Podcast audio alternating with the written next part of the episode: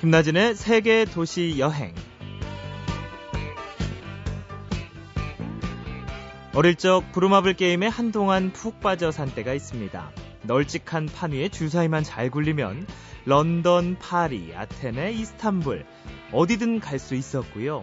어쩔 땐 콜롬비아호를 타고 우주 여행을 하기도 했죠. 그때는 미국이 어디에 있는지, 지구가 어떻게 생겼는지도 전혀 몰랐지만 그저 세계 도시를 여행한다는 상상만으로 충분히 설레고 행복했습니다.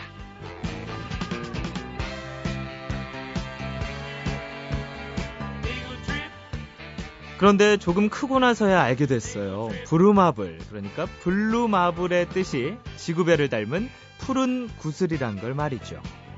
푸른 구슬처럼 아름다운 지구를 구석구석 여행하는 시간. 안녕하세요. 오늘부터 세계도시 여행의 진행을 맡은 김나진 아나운서입니다.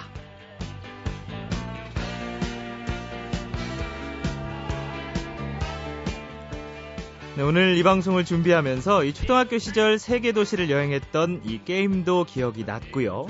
7년 전 군 제대 직후 떠났던 첫 배낭여행도 생각이 났습니다. 오늘부터 시작된 이 여행도 시간이 지나면 좋은 추억이 되겠죠. 4월 24일 김나진의 세계도시 여행. 오늘은 프랑스 리옹으로 떠나 보겠습니다.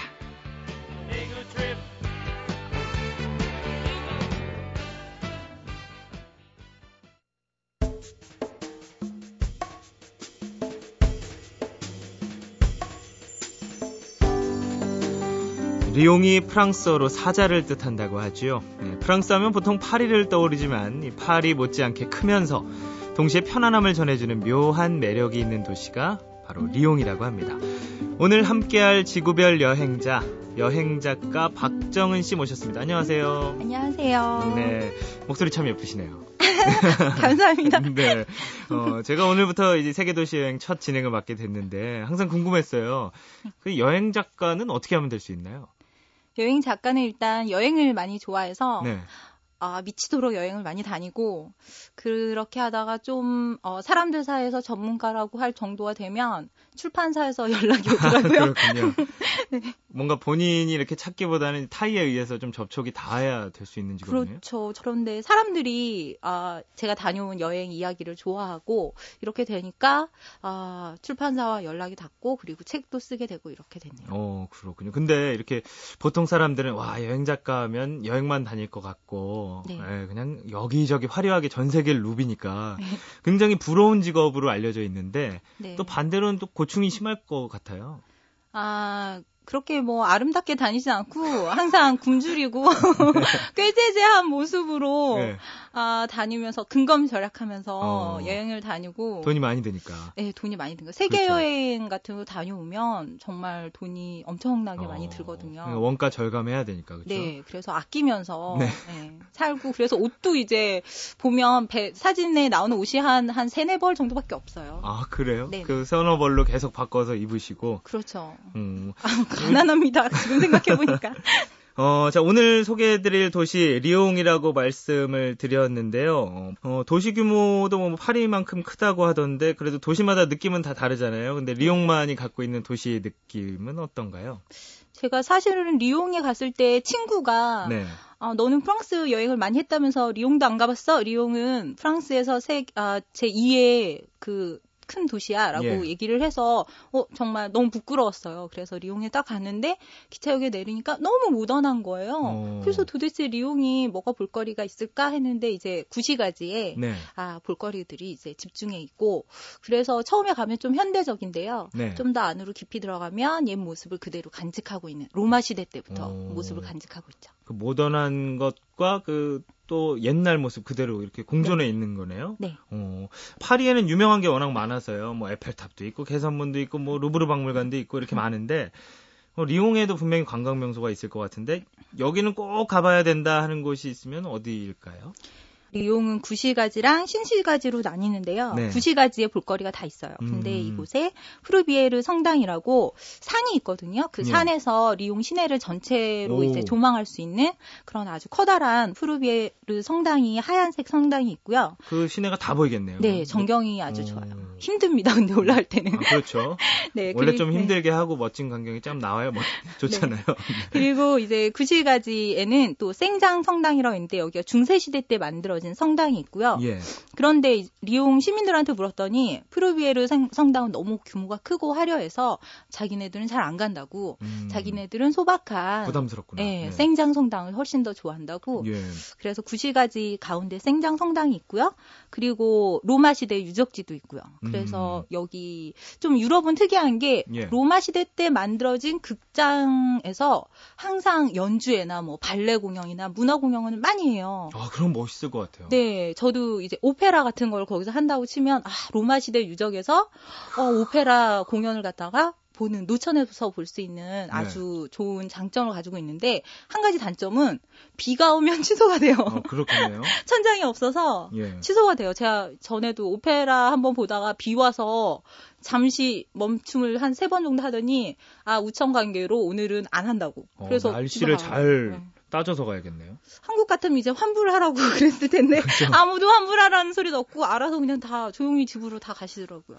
어, 어 그래요? 그 나중에 어떻게 안 해주시나요, 그건? 네, 저 못 받았는데요. 그래서 보다가 어... 3, 3막인가까지밖에 못 봤어요. 뒷부분은 못 봤어요. 네, 뭐 이거, 이거 가시는 분들은 꼭 참고하셔서 가셔야겠네요. 네. 그러니까 네, 그, 비가 아, 오면 취소가 네. 될 확률이 있다. 네, 그렇죠. 그리고 여기 또 축구 좋아하시는 분들이 예. 있으시죠. 예. 여기가 올랭피크 리온의 그 축구 최강 그렇군요. 아, 잘 아시나 봐요. 저는 네, 저는 근데 이제 영국 축구를 좋아해서 아, 그렇구나. 네. 그래서 여기 제가 한 첫 번째 갔을 때 축구 시즌에 갔는데요. 예. 아, 정말 숙소를 구하지 못해서요. 길거리에서 걸어다니면서 밤을 샜어요. 어... 멈춰 있으면 몸이 얼어서 죽을 것 같아서요. 걸으면서 밤새서 가방을 메고 아 정말 너무 고생했던 기억이 납니다. 어, 그래도 그 축구 팬들과 함께 이렇게 어울려서 맥주도 마시고 뭐 이런 광경도 펼쳐지나요? 네, 그렇죠. 그것 때문에 아침이 네. 되면 제가 그래서 또 두 번째 또 갔을 때는 이 구장을 보러 갔거든요. 네. 새벽 6시에 기 차가 도착해가지고 어쩔 수 없이 갔는데 거기에서 사람들이 밤 밤새 술 마시고 춤을 추고 아, 있는 거예요. 이긴 갔더니 날, 이긴 날에 해가 떴는데 사람들이 길거리에서 널브러져서 네. 잠을 자고 있더라고요. 그래서 어, 정말 제정신인 거예요. 거기 있는 사람들은 다 취해서 밤새 응원하고 이랬던 사람들에서 예. 깜짝 놀랐던 적이 있습니다. 어, 괜찮네요. 네. 뭔가 올림픽 리온의 성적이 좀 좋으면 그때 한번 이렇게 맞춰서 가시는 것도 그렇죠. 축구 팬들에게는 진짜 엄청난 네. 추억이 되겠네요. 한국분도 봤어요. 축구 경기를 오. 보러 오신 한국 남자분이 네. 계시더라고요, 리옹이요. 깜짝 놀랐어요. 어, 새벽까지 그, 그분들도 거의 네. 이렇게 음주감으로. 그렇죠. 또 다른 건 없나요? 뭐 축제라든가 이런 건 축제, 없나요? 아, 네. 축제도 제 사실 그 리옹 출신 제 프랑스 친구가 있는데 그 네. 그 친구가 여기는 12월에 와야 된다 그러는 거예요. 오, 12월에? 네, 이렇게 추운데 왜 12월에 와야 되냐 그랬더니 류미에르 축제라고 해서 빛의 축제. 오. 그래서 곳곳에 이제 전등이나 아니면 그 리옹 출신이나 유럽이나 뭐 프랑스 출신 아티스트들이 빛으로 다양한 그 정말 상상을 뛰어넘는 그 뭐지 자신의 예술적인 경지를 모두 살린 그런 작품들을 만들어서 길거리 곳곳에서 볼 수 있게 네. 해줍니다. 와, 그러면 그때는 연인들끼리 가면 좋겠네요. 뭔가 로맨틱한 분위기 아닌가요? 저는 외로웠습니다. 저는 외로웠고 네. 그래서 그 또 시민들도 같이 참여하는 게 특이해요. 어. 시민들은요 자기 집에서 초를요 네. 사다 놓고서 초를 밤새도록 예. 트, 켜, 켜놓는 촛불을 켜놓는 어 뭐라지 리옹시 전체가 축제 분위기라고 할까요? 그래서 네. 그게 가장 하이라이트라고 제 친구는 그렇게 음. 얘기하더라고요. 박정은 여행 작가께서는 이렇게 혼자 가셨기 때문에 시민들과 함께 이걸 굉장히 강조하시는군요. 예. 그렇죠, 연인이 가면 그 연인의 추억들을 만드느라 이제 바빴을 텐데. 어, 음, 춥습니다. 혼자 가면 아, 네. 추워요. 네, 혼자 가시는 분들은 잘 참고하셔서 이렇게 함께 어울리는 문화도 즐겨 보시면 되겠네요. 어, 이제 뭐 관광 명소 얘기를 했는데 관광 명소만 또 얘기하면 조금 부족한 감이 있고 음, 찾아보니까 프랑스의 수도는 파리고 또 요리의 수도는 리옹이란 말이 있더라고요. 그뭐 세계가 인정하는 프랑스 요리 그 중에서도 리옹의 유명한 이유 따로 있나요? 음. 리옹이 지리적으로 보면 어 남쪽 네. 남쪽에 있는 그 해안가로도 이제 별로 멀지 않고 그다음에 옆에 그 알프스 산맥도 있고 산도 있고 네. 강도 있고 이러기 때문에 일단은 식자재들이 아주 풍부하게 얻을 수 있는 그런 장, 장소가 아주 이점을 많이 가지고 있어요. 그래서 여기가 그 프랑스 전통 음식 전통 음식이라고 하면 이제 버터 많이 들어가고 좀 네. 느끼하긴 한데. 예, 음식이 아주 그 감칠맛 난다 그럴까요? 네. 우리도 서울에서 이제 똑같은 김치찌개를 끓여도 어디는 사람들이 많이 몰리고 그냥 이건 맹숭맹숭하고 그런 맛이 있는데 파리 음식이 맛있다고 하는데 파리 음식은 좀 맹숭맹숭한 것 같고 네. 여기 가면 음. 식이 입에 짝짝 이렇게 붙어요. 어, 짝짝. 네. 눈이 초롱초롱해지셨어요 지금. 네. 제가 그래서 전에 파리에 있다가 리옹 음식이 너무 먹고 싶어서 어. 기차 타고 간 적도 있어요. 어, 대표적으로 좀 유명한 음식은 어떤 게 있어요? 아, 제가 프랑스어가 딸려서. 네. 근데 순대 같은 것도 있고요. 그 다음에 후식, 디저트가 유명한데, 예. 머랭이라고요. 머랭. 그, 흰자 거품을 막 내서 거기를 이제 부풀려서 만든 그 네. 있는데 그거 먹으면 다음날 얼굴에 막 뾰루지가 막 아니 대표적인 거 말씀해달라고 그랬는데 아, 정말 정, 정말 아주 네. 대표적인 아 느끼하지만 아주 네. 맛있는 여자들이 좋아하는 달콤한 그런 어... 디저트예요. 너무 맛있고 제가 그래서 한국에서도 그 디저트를 먹으려고 막 찾아봤어요. 이태원에 있더라고요. 네. 가서 먹은 적도 있어요. 어, 다음날 뾰루지 뾰루지 고생하고 네. 예, 좀 민감하신 분들은 조금 가려서 드셔야 될 것 같습니다. 아, 네. 어, 근데 이곳에서 리옹에서 음식점 찾을 때 좀 특별한 점이 있다고요. 뭐 레스토랑 대신 부숑인가요? 네, 부숑이란 간판을 봐야 된다고요? 네. 네. 제가 아 너네 리옹 음식 맛있는 게 뭐야? 현지 음식 중에 뭐가 어떤 걸 추천해 주겠니 했더니 갑자기 친구가 막 네. 아, 너는 이걸 먹으려면 부숑에 가야 된대요. 부숑. 그래서 부숑이 그냥 가게 이름인 줄 알았거든요. 네. 근데 레스토랑을 부숑이라고 말을 하는데 그게 이제 작은 여인숙 같은 데서 운영하던 그런 네. 식당을 갖다 부숑이라고 어... 했대요. 옛날 우리 백반집 네. 이런 느낌인가요? 네. 아, 맞아요. 그래서 부숑이라고 하면 프랑스 만약에 파리에서도 부숑이라고 써간 판이 써 있으면 그거는 아 리용 리용 식당이구나 이렇게 음. 생각하면 되는 그런 곳이죠. 어, 부숑이란 간판을 보면 하여튼 리용의 뭔가 가장 일반적으로 사람들이 즐겨 찾는 음식. 네. 맛집이라고. 맛집. 아, 네. 그렇군요. 배고프네요. 네. 근데 리용을 네. 대표하는 상징은 어떤 게 있을까요? 리용하면 리용이라는 이름이 사실은 라이언 해서 사자라는 뜻이거든요. 네네. 그래서 어 리용의 상징은 사자 가 아닐까 이렇게 생각했는데 친구가 말하기를 어 그 친구는 남자 아 남자 친구라서 두 가지 중에 고민했어요. 하나는 축구 축구, 축구. 또 다른 하나는 기뇰이라고 하는 거. 네? 기뇰이라고 기뇰. 하는데요. 네. 제 발음이 정확하진 않습니다. 네. 기뇰이라고 하는데 아 손가락 인형극의 그 이름이에요. 이름인데 뭐 무르게라는 백수 아저씨가 이제 이를 뽑고 다녔는데 옛날에는 이를 뽑을 때요 치과에서 가서 뽑는 게 아니라 벤치를 이렇게 들고 다니면서 네. 꼭그 굴뚝 청소하는 아저씨가 돌아다니듯이 벤치를 들고 다니면서 입 뽑으세요 막 이러고 오, 돌아다녔대요. 공포 영화 같은데. 네, 근데 당연히 사람들이 무서워했겠죠. 네. 그래서 어린아이가 이제 안 뽑겠다고 하니까 아저씨가 애를 달래기 위해서 손가락에다가 인형을 꽂고서 장 손가락 인형극을 했는데 어. 그 중에 주인공이 기뇰이에요. 예. 이 기뇰이 나이가 지금 203살이에요. 네. 그래서 리옹의 가장 오래된 시민이라고 하고 기뇰과 관련된 극장들도 상당히 많고요. 어, 그래서 리옹의 상징이라고 하면 기뇰. 이라고 들 수 있다고. 네.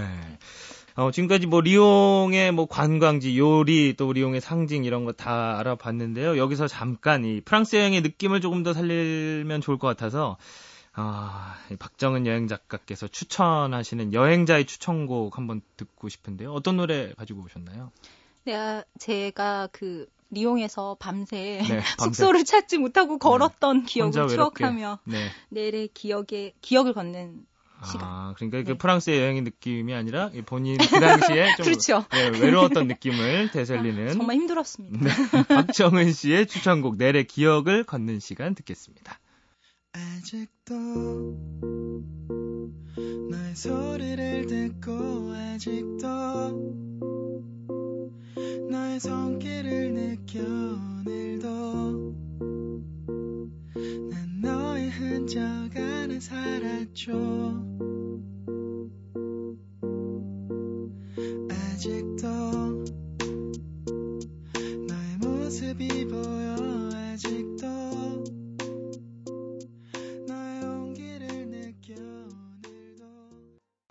네, 여행자의 추천곡 오늘은 내래 기억을 걷는 시간. 어, 그 당시 생각나세요?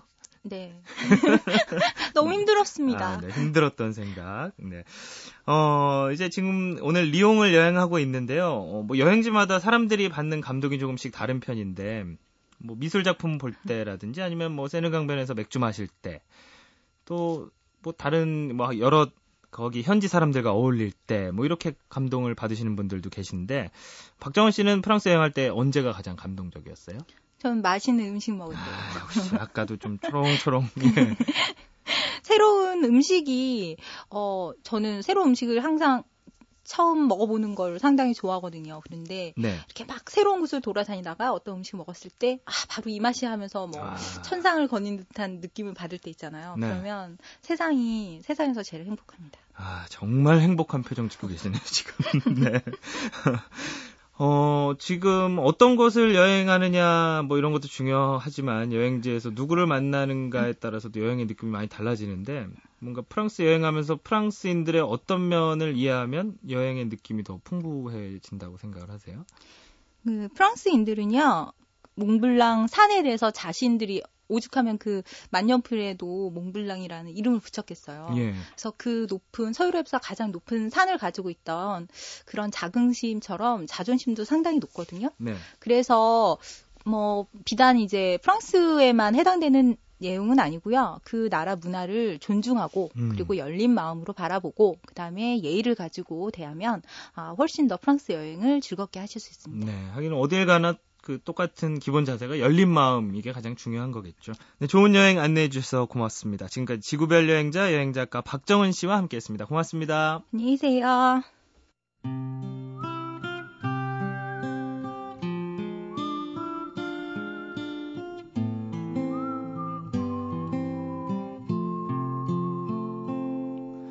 도시와 풍경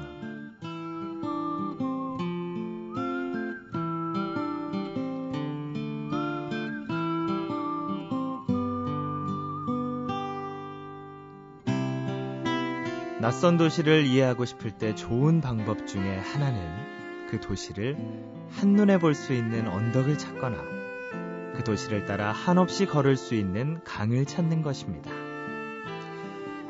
오늘 도시와 풍경은 파리 몽마르트 언덕을 닮은 리옹의 프루비에르 언덕으로 올라갑니다.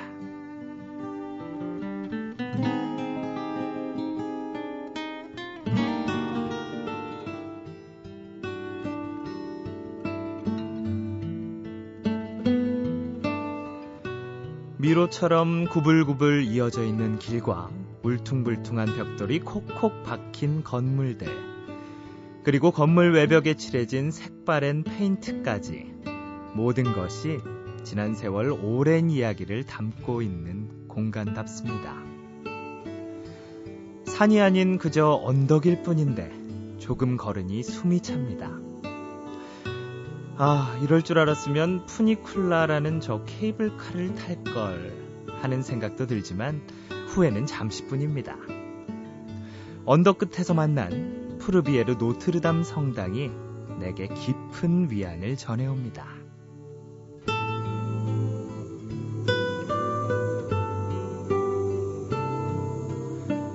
성당에서 내려다본 덕에 나는 말로만 듣던 구시가지와 신시가지의 경계를 보았고 론강과 손강이 감싸거두는 수변도시 리옹의 풍경을 눈에 담았습니다.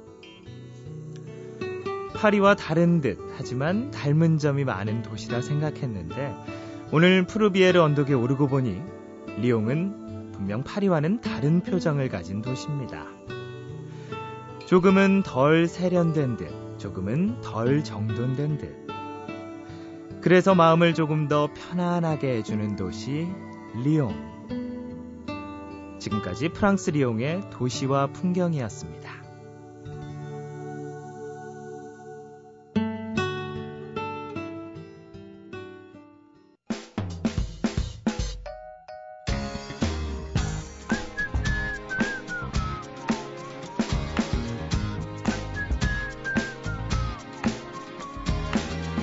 세계 도시만 여행하기엔 우리 도시도 둘러볼 곳이 참 많이 있죠.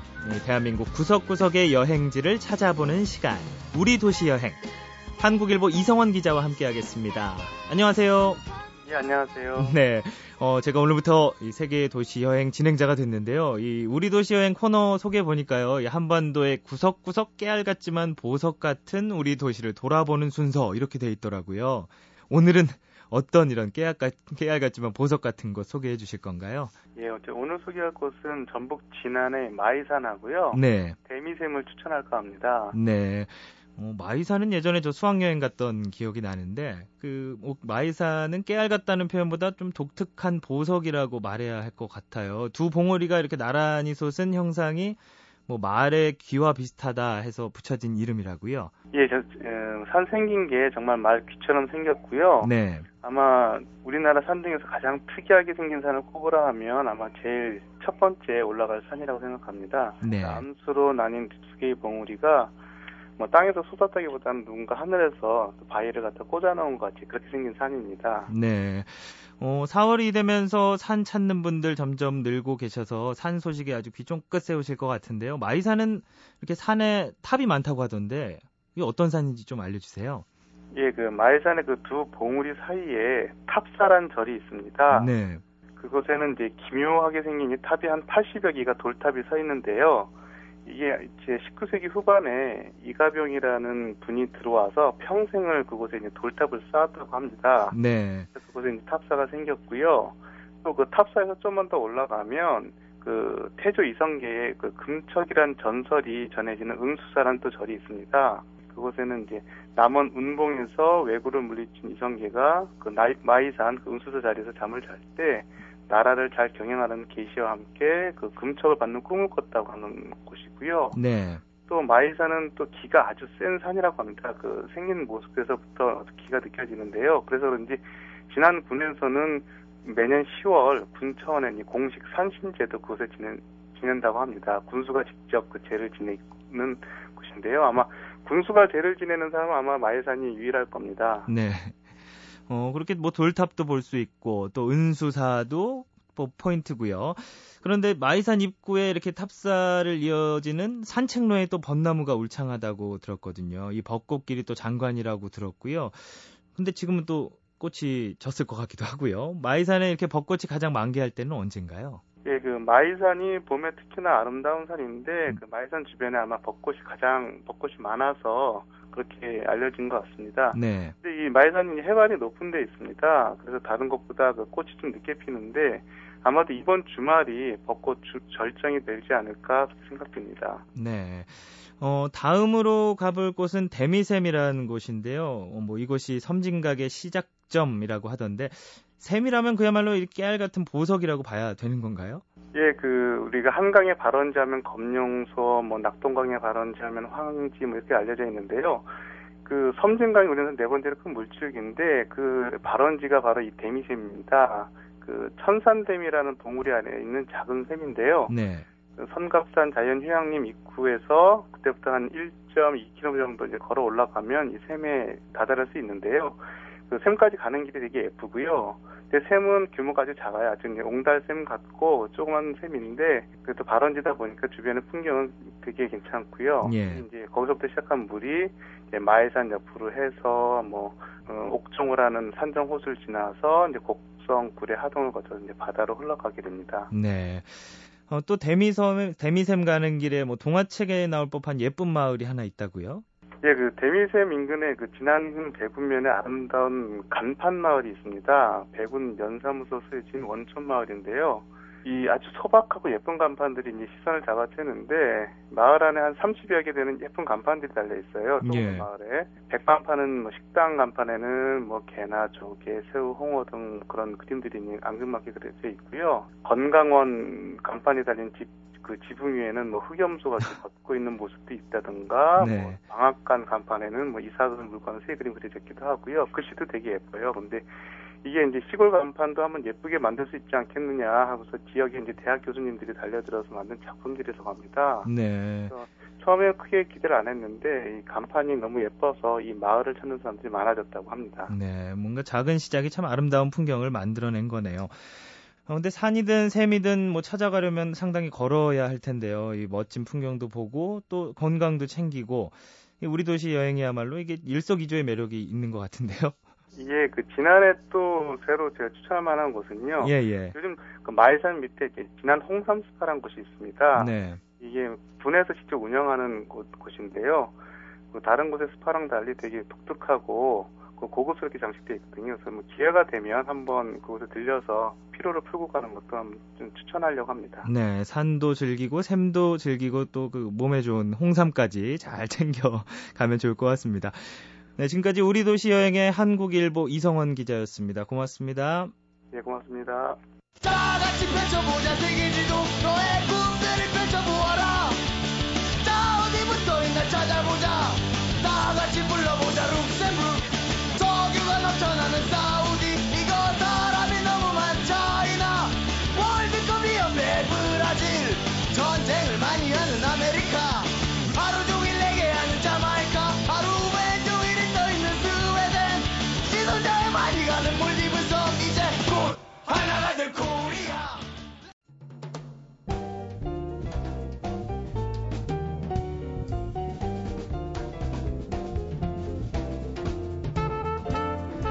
여행은 어디를 가는가 보다 누구와 함께 하는가가 더 중요하다고 하죠. 네, 앞으로 저와의 여행이 기분 좋은 동행이 되길 바라겠습니다.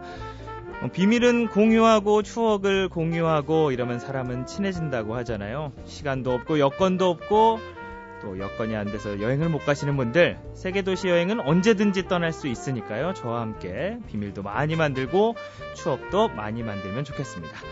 4월 24일 김나진의 세계도시 여행 여기서 인사드리겠습니다. 다음 주에 뵐게요.